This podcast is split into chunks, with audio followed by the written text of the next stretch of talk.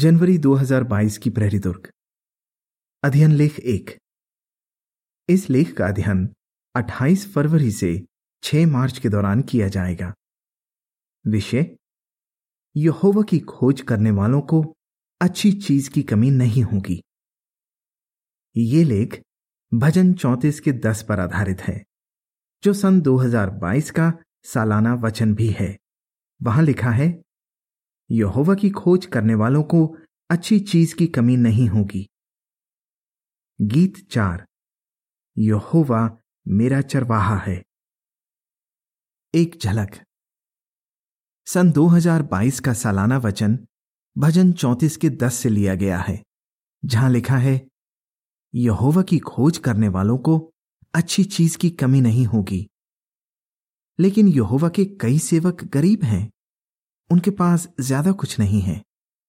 तो फिर ये कैसे कहा जा सकता है कि उन्हें अच्छी चीज की कमी नहीं है? इस लेख में हम इस सवाल का जवाब जानेंगे। हम ये भी जानेंगे कि इस आयत की मदद से हम आने वाली मुश्किलों का सामना कैसे कर सकते हैं। पैराग्राफ 1। सवाल: दाविद किस मुश्किल में था? इसराइल का राजा शाऊल दाविद की जान के पीछे पड़ा हुआ था, इसलिए दाविद को अपनी जान बचाकर भागना पड़ा। जब उसे भूख लगी तो वो नोप शहर गया, और वहां याजक अहीमेलेक से उसने ज्यादा नहीं, सिर्फ 5 रोटियां मांगी। बाद में उसे अपने आदमियों के साथ एक गुफा में रहना पड़ा। लेकिन शाऊल दाविद को क्यों मार डालना चाहता था? पैराग्राफ 2। सवाल: शाऊल ने कौन से बुरे बुरे काम किए? शाऊल दाविद से बहुत जलता था, क्योंकि दाविद ने कई युद्ध जीते थे और बहुत से लोग उसे पसंद करते थे और उसकी तारीफ करते थे। शाऊल ये भी जानता था कि अपनी गलती की वजह से यहोवा ने उसे ठुकरा दिया है और दाविद को अगला राजा चुना है। पहला शमूएल 23 के 16 और 17 में लिखा है, शाऊल का बेटा योनातान दाविद से मिलने होरेश गया, और उसने यहोवा पर दाविद का भरोसा और बढ़ाया। उसने दाविद से कहा, मत डर, मेरा पिता शाऊल तुझे नहीं पकड़ सकेगा। तू ही इस्राएल का राजा होगा और मैं तुझसे दूसरे दर्जे पर रहूंगा। ये बात मेरा पिता शाऊल भी जानता है। लेकिन शाऊल के पास अब भी अधिकार था। वो इस्राएल का राजा था और उसके पास एक बड़ी सेना थी, इसलिए उसने दाविद को अपने रास्ते से हटाने की कोशिश की। क्या शाऊल को लगा कि दाविद को राजा बनाने से वो यहोवा को रोक पाएगा? बाइबल में इस बारे में कुछ नहीं बताया गया है, लेकिन एक बात है, शाऊल बहुत बड़ी गलती कर रहा था। जो लोग परमेश्वर के खिलाफ जाते हैं वो कभी कामयाब नहीं होते। पैराग्राफ 3। सवाल: मुश्किल दौर में दाविद ने क्या किया और क्या नहीं किया? दाविद नम्र था। उसने कभी राजा बनने की ख्वाहिश नहीं की, लेकिन यहोवा ने उसे राजा चुना था। फिर भी शाऊल उसे अपना जानी दुश्मन समझता था। दाविद ने इस मुसीबत के लिए यहोवा को दोष नहीं दिया। उसके पास खाने पीने के लिए ज्यादा कुछ नहीं था और उसे गुफा में रहना पड़ रहा था। फिर भी उसने शिकायत नहीं की। इसके बजाय शायद गुफा में रहते वक्त उसने यहोवा की तारीफ में एक खूबसूरत गीत रचा। इस लेख की मुख्य आयत उसी गीत से ली गई है। उस आयत में लिखा है, यहोवा की खोज करने वालों को अच्छी चीज की कमी नहीं होगी। भजन 34 का 10। पैराग्राफ 1 से 3 से संबंधित तस्वीर के बारे में। दाविद को राजा शाऊल से बचने के लिए गुफा में छिपना पड़ा। फिर भी यहोवा ने उसे जो कुछ दिया था उसके लिए वो एहसानमंद था। चित्र शीर्षक: मुश्किल दौर में भी दाविद को लगा कि उसे अच्छी चीज की कमी नहीं है। पैराग्राफ 4। सवाल: हम किन सवालों पर चर्चा करेंगे और क्यों? आज भी यहोवा के कई सेवकों को खाने की या दूसरी जरूरत की चीजों की कमी होती है।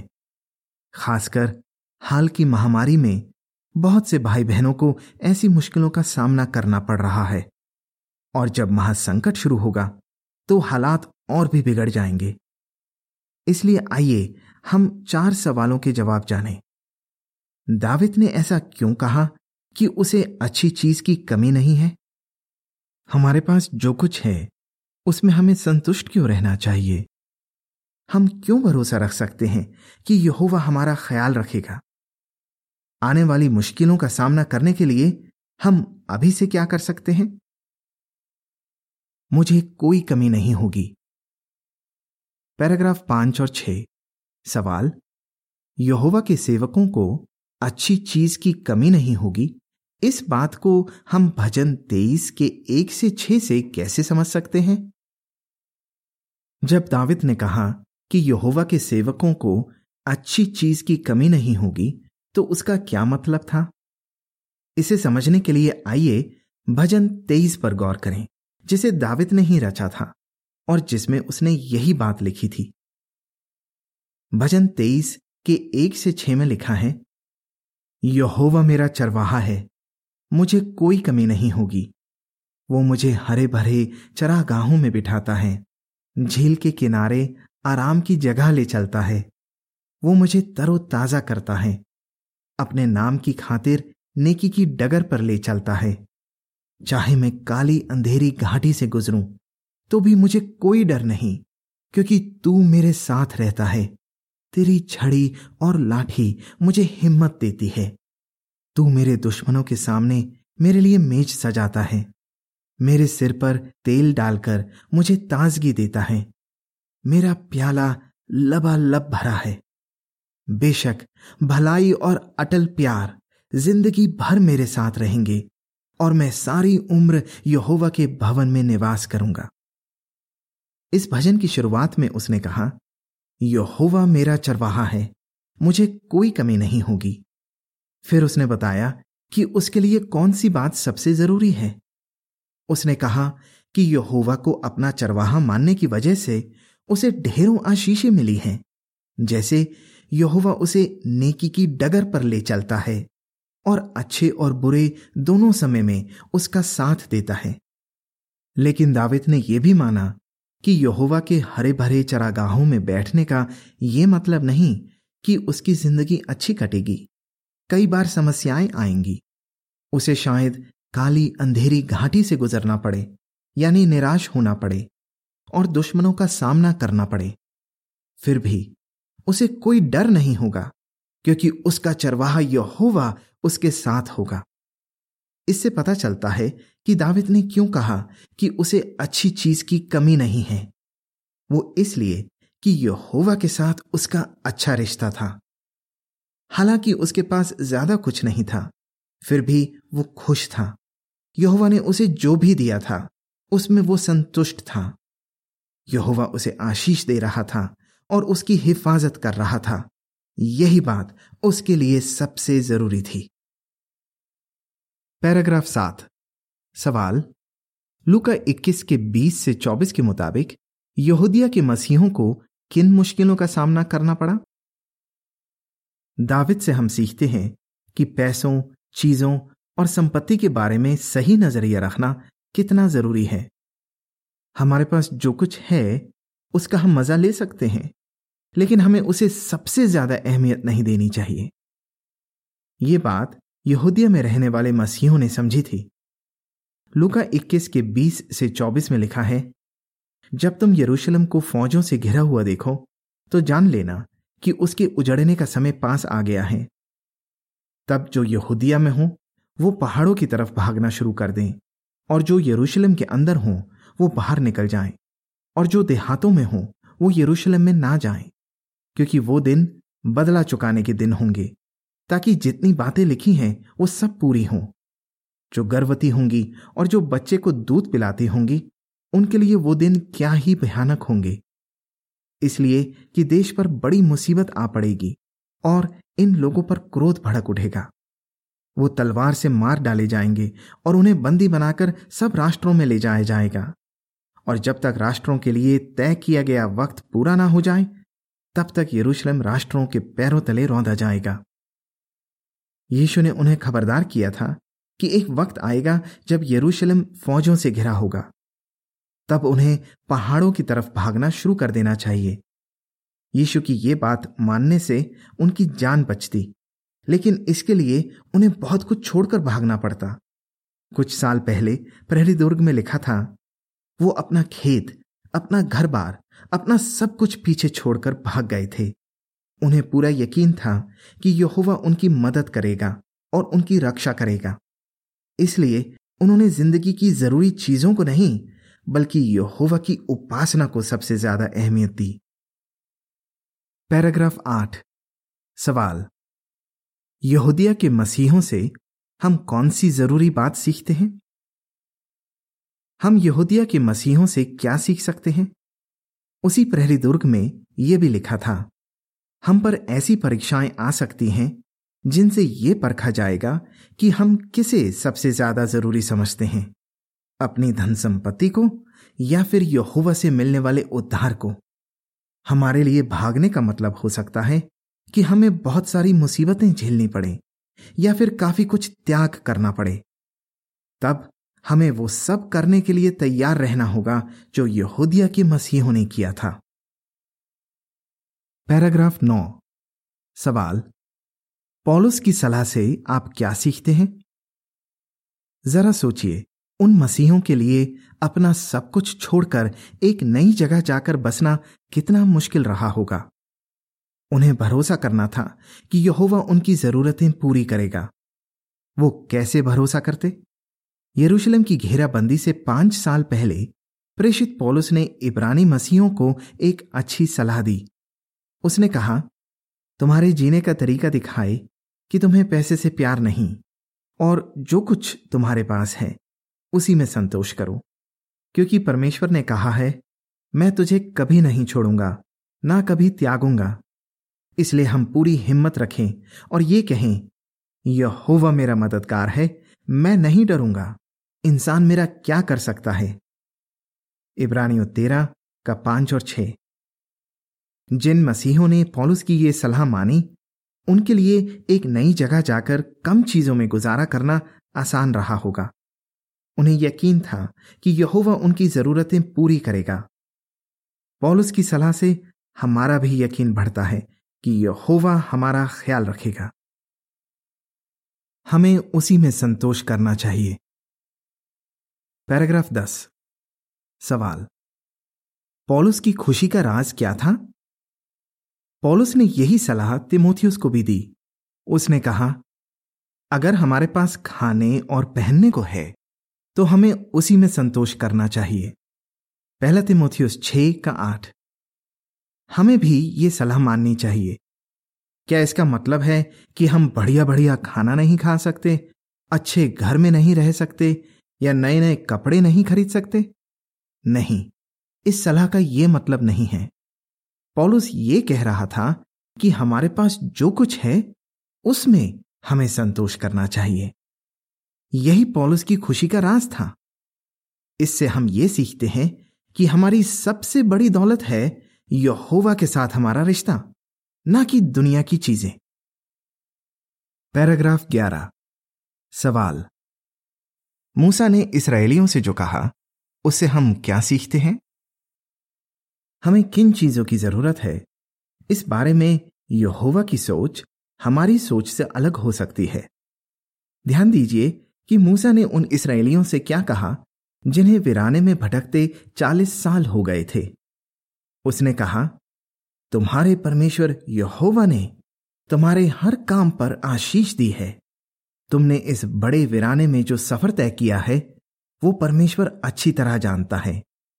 इन 40 सालों के दौरान तुम्हारा परमेश्वर यहोवा तुम्हारे साथ रहा, इसलिए तुम्हें कभी किसी चीज की कमी नहीं हुई।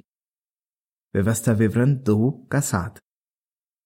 उन 40 सालों के दौरान यहोवा ने इस्राएलियों को खाने के लिए मन्ना दिया।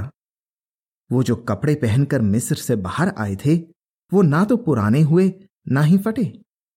हालांकि कुछ इस्राएलियों को लगा होगा कि खाने और पहनने की ये चीजें काफी नहीं हैं, लेकिन मूसा ने उन्हें बताया कि ये जीने के लिए काफी है। उसी तरह यहोवा चाहता है कि वो हमें जो भी छोटी मोटी चीजें देता है, हम उनकी कदर करें और उसका एहसान माने। अगर हम कम चीजों में संतुष्ट रहना सीखेंगे तो यहोवा हमसे खुश होगा। पैराग्राफ 11 से संबंधित तस्वीर के बारे में। मिस्र से इसराइलियों को छुड़ाने के बाद यहोवा ने उन्हें खाने के लिए मन्ना दिया और उनके कपड़ों को पुराना होने नहीं दिया। चित्र शीर्षक। वीराने में 40 सालों के दौरान इसराइलियों को कभी किसी चीज की कमी नहीं हुई। हमारे पास आज जो कुछ है, क्या हम उसमें संतुष्ट रह सकते हैं? भरोसा रखिए, यहोवा आपकी देखभाल करेगा। पैराग्राफ 12। सवाल: दाविद की कही किस बात से पता चलता है कि उसे खुद पर नहीं बल्कि यहोवा पर भरोसा था? दाविद जानता था कि यहोवा अपने सेवकों की देखभाल करता है और उनका साथ कभी नहीं छोड़ता। जब उसने भजन 34 लिखा तब उसकी जान खतरे में थी, फिर भी उसे यकीन था कि यहोवा के स्वर्गदूत ने उसके चारों तरफ छावनी डाली है। भजन 34 का 7 और फुटनोट। दाविद ने शायद यहोवा के स्वर्गदूत की तुलना एक ऐसे सैनिक से की जो मैदान में तैनात है। वो चारों तरफ नजर रखे हुए है कि कहीं से दुश्मन तो नहीं आ रहा। दाविद खुद एक वीर योद्धा था। उसे गोफन और तलवार चलाना अच्छी तरह आता था और यहोवा ने उससे वादा किया था कि वो राजा बनेगा। मगर दाविद ने यह नहीं सोचा कि वो अपना बचाव खुद कर सकता है। इसके बजाय उसने यहोवा पर भरोसा किया कि वो अपना स्वर्गदूत भेजकर उन लोगों को छुड़ाएगा जो उसका डर मानते हैं। बेशक हम ये उम्मीद नहीं करते कि यहोवा कोई चमत्कार करके हमें बचाएगा, लेकिन हमें यकीन है कि अगर आज हमारी मौत भी हो जाए तो यहोवा भविष्य में हमें हमेशा की जिंदगी देगा। पैराग्राफ 13। सवाल क: जब मागोग देश का गोग हम पर हमला करेगा तो उसे क्या लगेगा? सवाल ख: उस वक्त हमें क्यों नहीं डरना चाहिए? बहुत जल्द मागोग देश का गोग यानी कई देशों का समूह हम पर हमला करेगा। उस वक्त हमारी जान खतरे में होगी। हमें यहोवा पर भरोसा करना होगा कि वो हमें बचा सकता है और बचाएगा भी। उन देशों को लगेगा कि हम उन भेड़ों की तरह हैं जिनकी रक्षा करने वाला कोई नहीं। हमारे पास ना हथियार होंगे और ना ही हम अपना बचाव कर पाएंगे, इसलिए उन्हें लगेगा कि वो आसानी से हमें मिटा सकते हैं। लेकिन उन्हें वो नहीं पता होगा जो हमें पता है, वो ये कि हमें बचाने के लिए स्वर्गदूत हमारे चारों तरफ छावनी डाले हुए हैं। उन्हें ये बात क्यों नहीं पता होगी? क्योंकि वो परमेश्वर पर विश्वास नहीं करते। इसलिए जब स्वर्गदूत हमें बचाने आएंगे तो वो हैरान रह जाएंगे। बाहर दिए चित्र का शीर्षक।